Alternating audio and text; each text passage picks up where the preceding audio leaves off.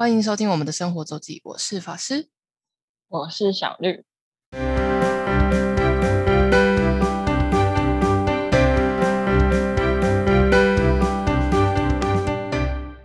又到了每周分享生活的时间啦。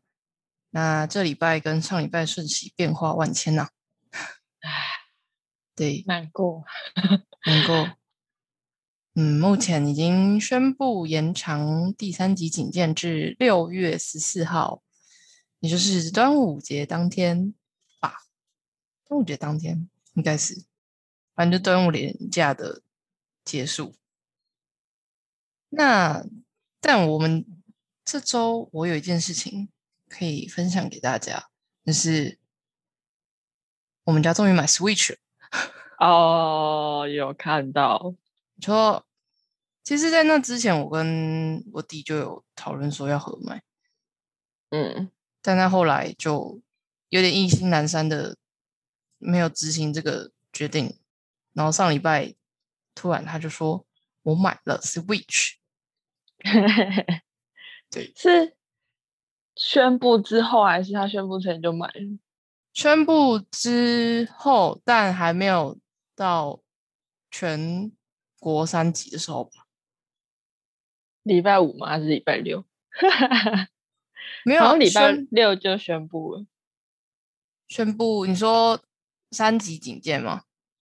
嗯，可是还没有到全国，对啊，台北应该已经先双上。双北吧，然后哦我弟应该是礼拜二还礼拜一买的吧。哦，嗯，其实现在其实也买得到。我有一个朋友，昨天前天买，隔天就来。嗯，对，所以其实也还好，嗯不会买不到。不不会像之前那样。嗯，对，而且现在不知道是因为那个新闻还是怎么样，我广告看到那个 Switch 广告超频率蛮高的欸。你说新垣结衣吗？对，真的，我觉得这几天电视广告频率蛮高的，那应该啊，你说电视吗？电视是电视，是电视哦可。能就有点错觉了吧。真的吗？我想说以前没有那么高的感觉。我以前就就觉得蛮常看到新垣结衣在玩 Switch 啦，躲在棉被里的。而且因为我我跟他玩也，我也玩健身环，然后我就看嗯它里面的那个、呃广告内容，嗯，觉得它等级应该很高，很后面的，就是有些很后面的动作关卡或是魔王什么都没看过。哦，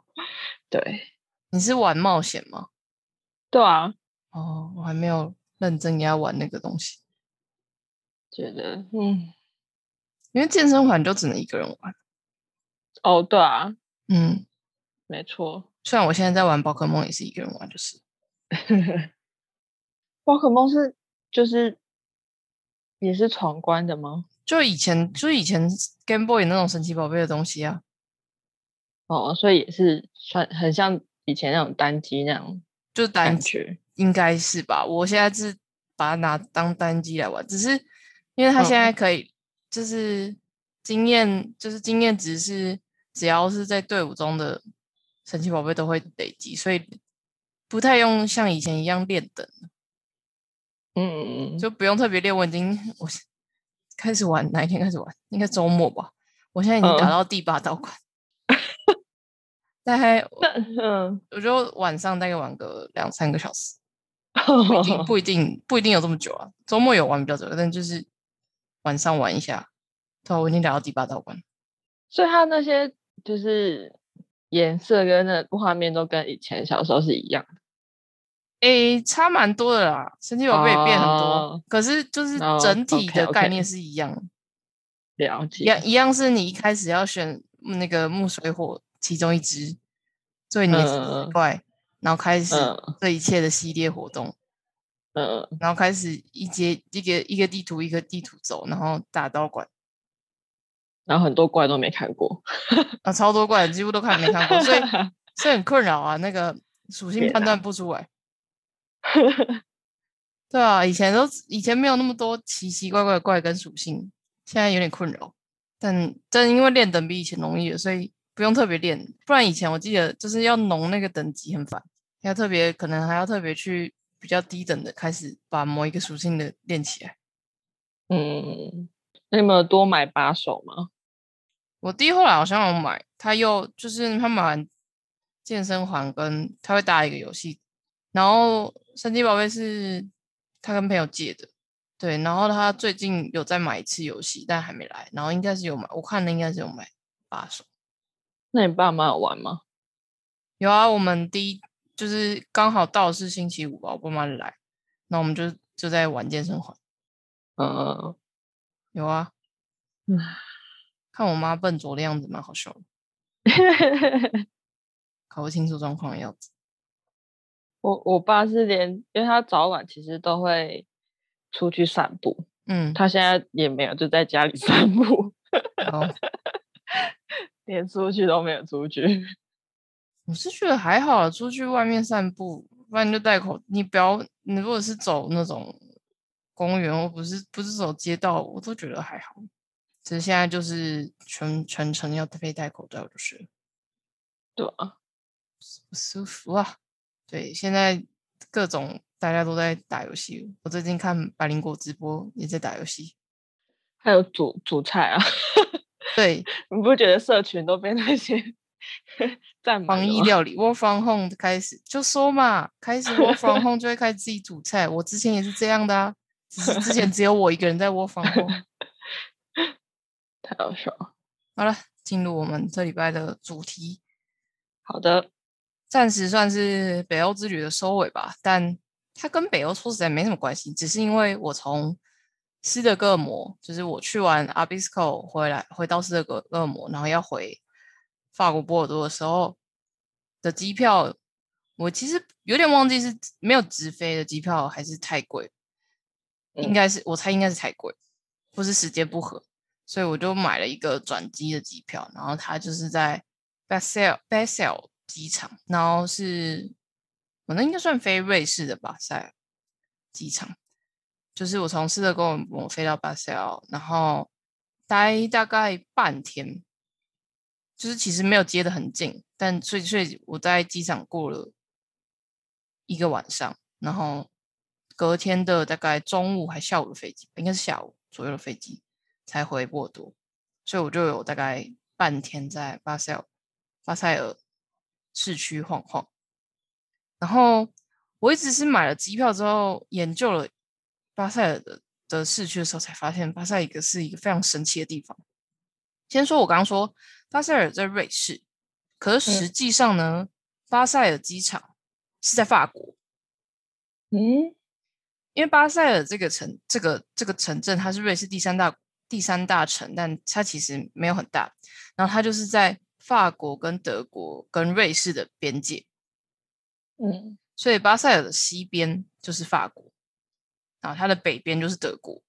他们就是呈现一个有点像 T 字概念的。如果是画国界的话，是一个 T 字。所以呢，然后巴塞尔机场就更神奇的就是，它其实是在法国境内。那据据说这是在二战之前，他们就已经有协议说他们要就是就盖一个，好像是要盖一个新的机场，旧的机场好像太小，然后就是他们协议说他们两边一起共同建造，然后运运营运这个机场巴塞尔机场。然后，但虽然后来二战，但之后就是战争结束之后，他们马上就重启这个计划，所以巴塞尔机场就这样被完工。那巴塞尔机场虽然它在，就是它是我会称它巴塞尔机场，可是它的那个正式名称它叫 Euro Airport，欧洲机场。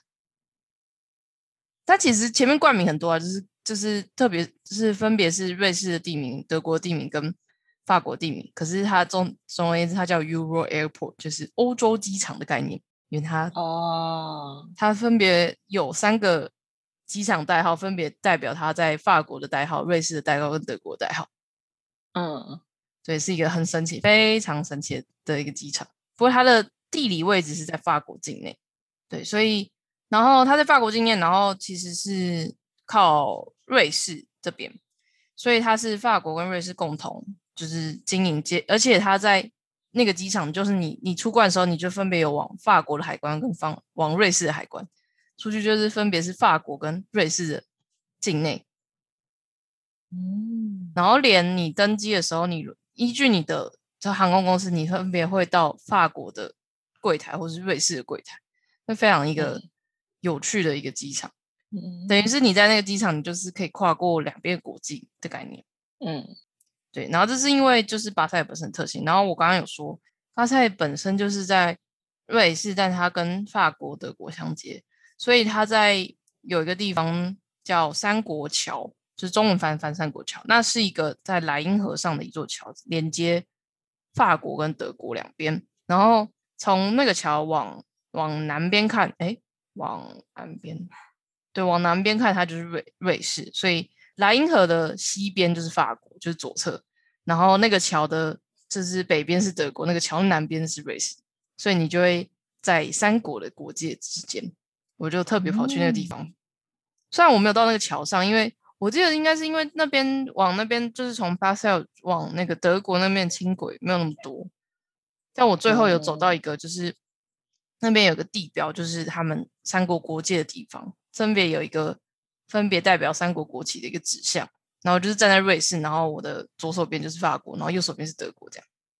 嗯就就特别跑去这个地方，因为我刚刚有说嘛，我在巴塞尔待一夜，所以其实我有空在巴塞尔玩的时间，就是晃的时间，其实是一大早，嗯。所以大家也都没开，嗯。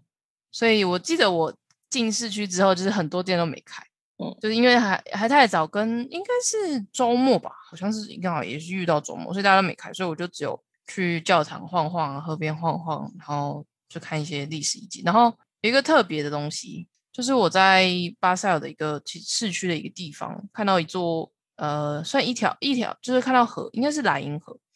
然后那边呢，比较有趣的是，那边有一个桥，可是那个桥是轻轨在走，所以你人要渡桥的话，那边有一个就是渡船头米的东西，就是你付一点点钱，然后你要就是可以过那个河，然后就会有一个就是小小的一艘小小的船，然后它嗯其实、它其实也不是划船过去，它就是拉绳，就拉拉拉嗯把、把把就是船船从呃河的西岸到河的东岸这样，就是很传统的过过过河的方式，但他到至今到现在还是在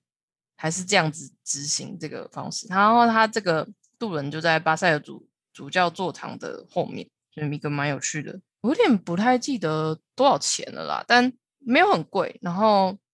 反正就是一个体验，就是就是过了莱茵河，但是是坐船，会很久吗？不会不会很近，因为你要想它是可以拉绳就可以到，对啊，我在想应该很近。很近。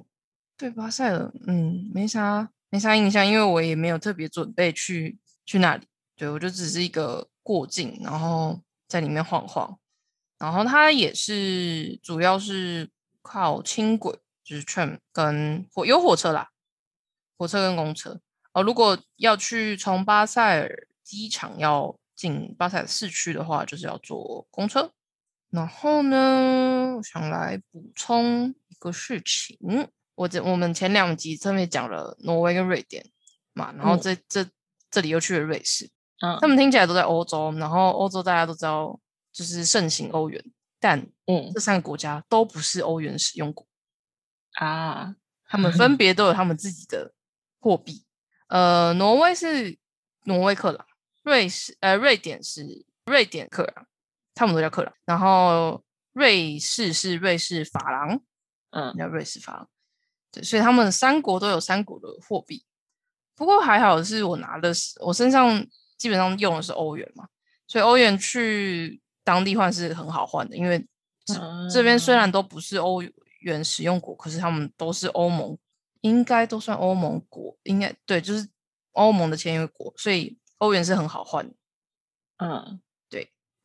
然后呢，但是挪威跟瑞典，就是北欧，其实是塑胶货币是非常盛行，就是信用卡，所以其实不太需嗯要用到，呃，就是货，就是钱，就是实实际是哦，都通常都刷卡。连什么哦呢？我觉得那时候最惊讶的是，我去挪威的时候，我不是要去挪威收演，我去了，我搭了夜车去了 Belgium 那嗯个港城，我就是走去港边，然后晚上什么都没有人的地方，然后我想去借厕所。嗯，然后我记得我进了一个超市，然后问他，然后他说对面那个原本呃白天如果是开的话是一个海鲜市场，那边有个公用公共厕所，不过虽然要付钱，可能那个是可以用。然后我去了，就发现，哇哦，他是刷卡的。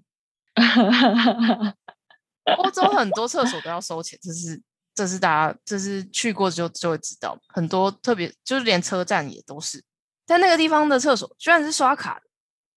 哦，对，所以呢，如果你没有一张在欧洲可以刷得过的卡的话，就会很崩溃。很不方便。尤其是欧洲很长都是用 PIN 码，跟特别是然后欧洲比较常刷得过的是 Mastercard，他们 Master 嗯用的比、因为 Visa 是美国，竟然，对，所以其实 Master 在欧洲比较好用，所以你一定要有张 Master 卡而且你要去申请那个磁条密码，因为欧洲很常是，就是它它其实没有人，然后它现在应该有比较多，就是那个感应的，就是用逼的那种，现在应该有比较多，但早期就之前其实没有那么多，然后它它很尝试刷磁条，然后你要输入 PIN 码，所以你如果没有设定，有一些会有预设，但你如果没有设定的话，有时候国外卡会很容易刷不过。我自己是带了一张双币卡，跟后来我有申请，跟我有我因为我有法国卡，跟我有申请一张就是英国的卡，所以是还好，但蛮常听到有人信用卡悲剧的事实事情，怎么说？就是刷不过，嗯，就是刷不过，尤而且尤尤其是这种就是像是那个叫车票的贩卖机，或是这种厕所这种就是没有人的，就是固定式的这种嗯刷卡的地方的话，很容易。嗯，所以超商没有厕所。诶，我去的没有没有，我去是我去是一哦间超市我的，没有。对他们，他们连很多其实很多呃车站的厕所都是要收钱，车站或是、呃素食店的厕所都是要收钱，但不会可能不会到很贵。我印象中那时候在德国哈，可能是个零点五欧吧，大概十十块十几块台币这样。嗯，对，但通常都要收钱，所以如果你有搭火车，请在火车上解决，不要等到下车之后再解决，下车之后就要钱了。所以火车上不用钱。火车上不用钱，但哦火车上有些会很悲剧，怎么说就是清洁的部分。？OK，再来讲，刚刚我不是说就是挪威跟瑞典只用挪威克朗、瑞典克朗、跟瑞士法郎，然后我其实有换了，我应该挪威跟呃挪威克朗跟瑞典克朗都有换一点点，但我刚刚找不到我那个就是留下来剩下的是的硬币在哪里。不过我那时候在欧洲有一个研究物价方式，但虽然这不是很准啦，就是因为我有寄明信片的习惯嘛，嗯，就我就是会看说我寄一张明信片，欧盟境内要多少钱，那个邮票邮资嗯，来去稍微判断一下这个国家的一种类似一种物价的感觉。嗯。像我先讲法国，法国当当当时候的，如果寄国际欧盟内欧盟内的邮资的话是一点三欧，嗯。一点三欧，然后到了挪威是二十二挪威克朗，大约以当时的汇率是二点三欧，嗯，就是将近两倍。对，然后隔壁的瑞典是二十一克朗，再换成欧欧元的话是两块欧元。嗯嗯也是比法国的一点三高出不少。然后再嗯来，其实瑞士，瑞士其实物价应该是也是贵的，但 well 比挪威、瑞典再便宜一点，它是两块法郎，相当于一点七欧，嗯但所有人都比法国贵，嗯其实都贵大概五成以上。然后，但这时候你再听一个很便宜的地方，你就会发现差距。葡萄牙的当时的国际，但葡萄牙油资很微妙，就是，但葡萄牙的国欧欧盟内油资邮资是零点九一欧，哦，跟德国差不多，德国也是零点九欧，但物价当然是有差一点了。就是德国的油资算算便宜，算相对便宜，我觉得。不过就是从挪威跟瑞典这个价格，你就可以看得出来差别。嗯，对我那时候，因为我都会记嘛，所以所以我特别就就把它记录下来。嗯，蛮特别的方式。因为你很难评价，因为有些地方像像，除非你要看水，水我觉得水也不太准。现在因为水像德国，像德国就有退瓶费。退瓶费是什么？水呃，应该是德国跟北欧应该好像也有，我记得北欧也有，就是它如果是瓶瓶装的东西，不管是保特瓶、玻璃瓶，它会有一个基本那个瓶子的费用。所以你如果把这个瓶子拿去呃定点回收的话，这个瓶子费用会退给你啊。对，像我记得德国的保特瓶是零点二五欧一支，嗯，所以你如果你如果没有拿去回收的话，你就是这个零点二五欧就不会回来。但你如果有拿去超市超商退的话，超商它就有一个机器，你丢进去，然后就是累计算出来之后，它就会退你这些钱。所以你说水。吃的话也很难算。那 可口可乐的话，你像挪威，糖有加税，可口可乐会变贵，所以物价这东西其实没有那么好评量。但我就是因为刚好会记记明信片，我就特别把它写下来。因为其实后来如果你记大量的话，也是一个也是笔钱啦。然后再补一算补充吗？上次在挪威之旅时候有讲到，我遇到一个。呃，来自瑞士的阿姨，嗯，我刚刚确认一下，那时候其实也有讲到，瑞士是讲非常多种语言的地方，因为它的邻国有法国、德国、意大利、奥地利等等等，嗯，应该没有在等，差不多就这样。所以呢，瑞士我刚刚确定官方语言总共有四种：法语、德语，然后意大利文跟应该是英。英语吧，还是西语？就是它官方，就是真的是官方语言，就有四种，很神奇。然后就是分别在，就是你靠不同国国境的地方，嗯，啊，我错了，没有英语，是德德法意跟罗曼森语，没有，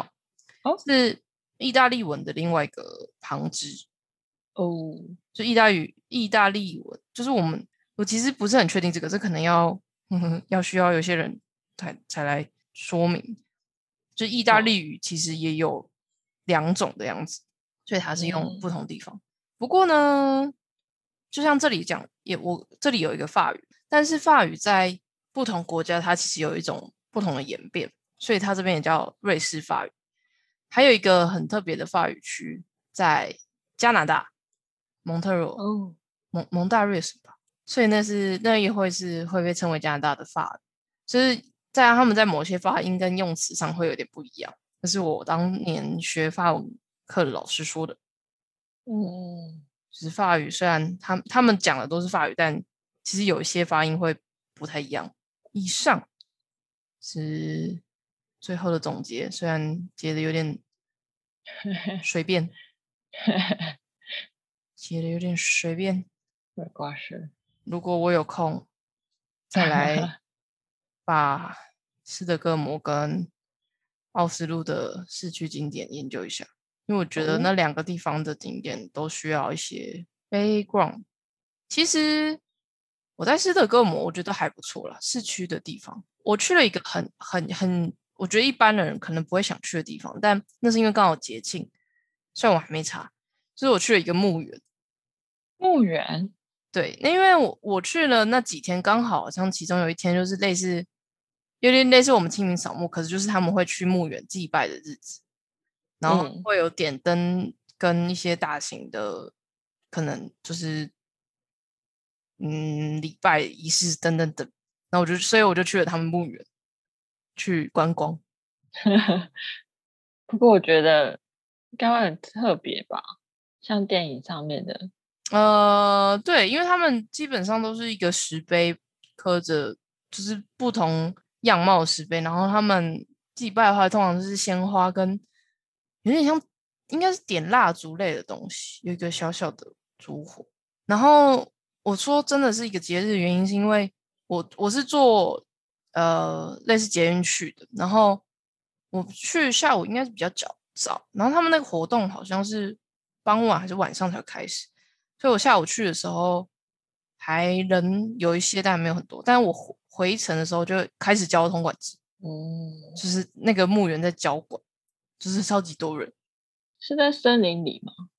诶，没有那么森林啊，在斯德哥尔摩算市区，就捷运还可以到的地方。但我需要来研究一下那个东西，所以有机会再来讲讲它。以上是本周的重点内容，就是巴塞尔这个神奇的地方。哦，我刚刚没有讲到这一个事情，就是因为巴塞尔巴塞尔这样子，所以它的机场代号其实会不一样。然后你如果从同一个地方，可是往就是用不同的代号去搜寻，它机票价格会不一样。嗯，对，就是就是因为它的航班可能会不一样，因为就像我刚刚说的，它如果是呃有一些固定的航空，就是固定航空公司是在呃是以瑞士作为就是母国之行，然后一些是法国，所以你如果知道其实这两个是同一个地方的话，你转机买或是你买机票的时候，你可能就会比呃就是比另外一个价格还便宜。哦，像是如果你特别是像是应该是特别是法国国内线或是瑞士内境内的的价格的话，你如果是用呃法国的机场代号是 MLH 但，一样都是 Europe Air Euro Airport 是同一个机场，到戴高乐的这个航班航班去买的话，可能会比你用 BSL BSL 是巴塞尔就是巴塞那个巴塞尔就是瑞士的。机场代号去买的话还要便宜，因为一个，因为因为对于对于这个国，就是对于这个航空公司有点像是国内线跟欧盟欧盟航线的差别。竟然，所以就是你如果知道它其实根本就是同一个地方的话，是可以查查看的。哦，因为它因为这是很神，是它它有三个不同的就是机场代号，就是我们像像台像桃园国际机场是 TPE 嘛。然后东京东京有两个字，然后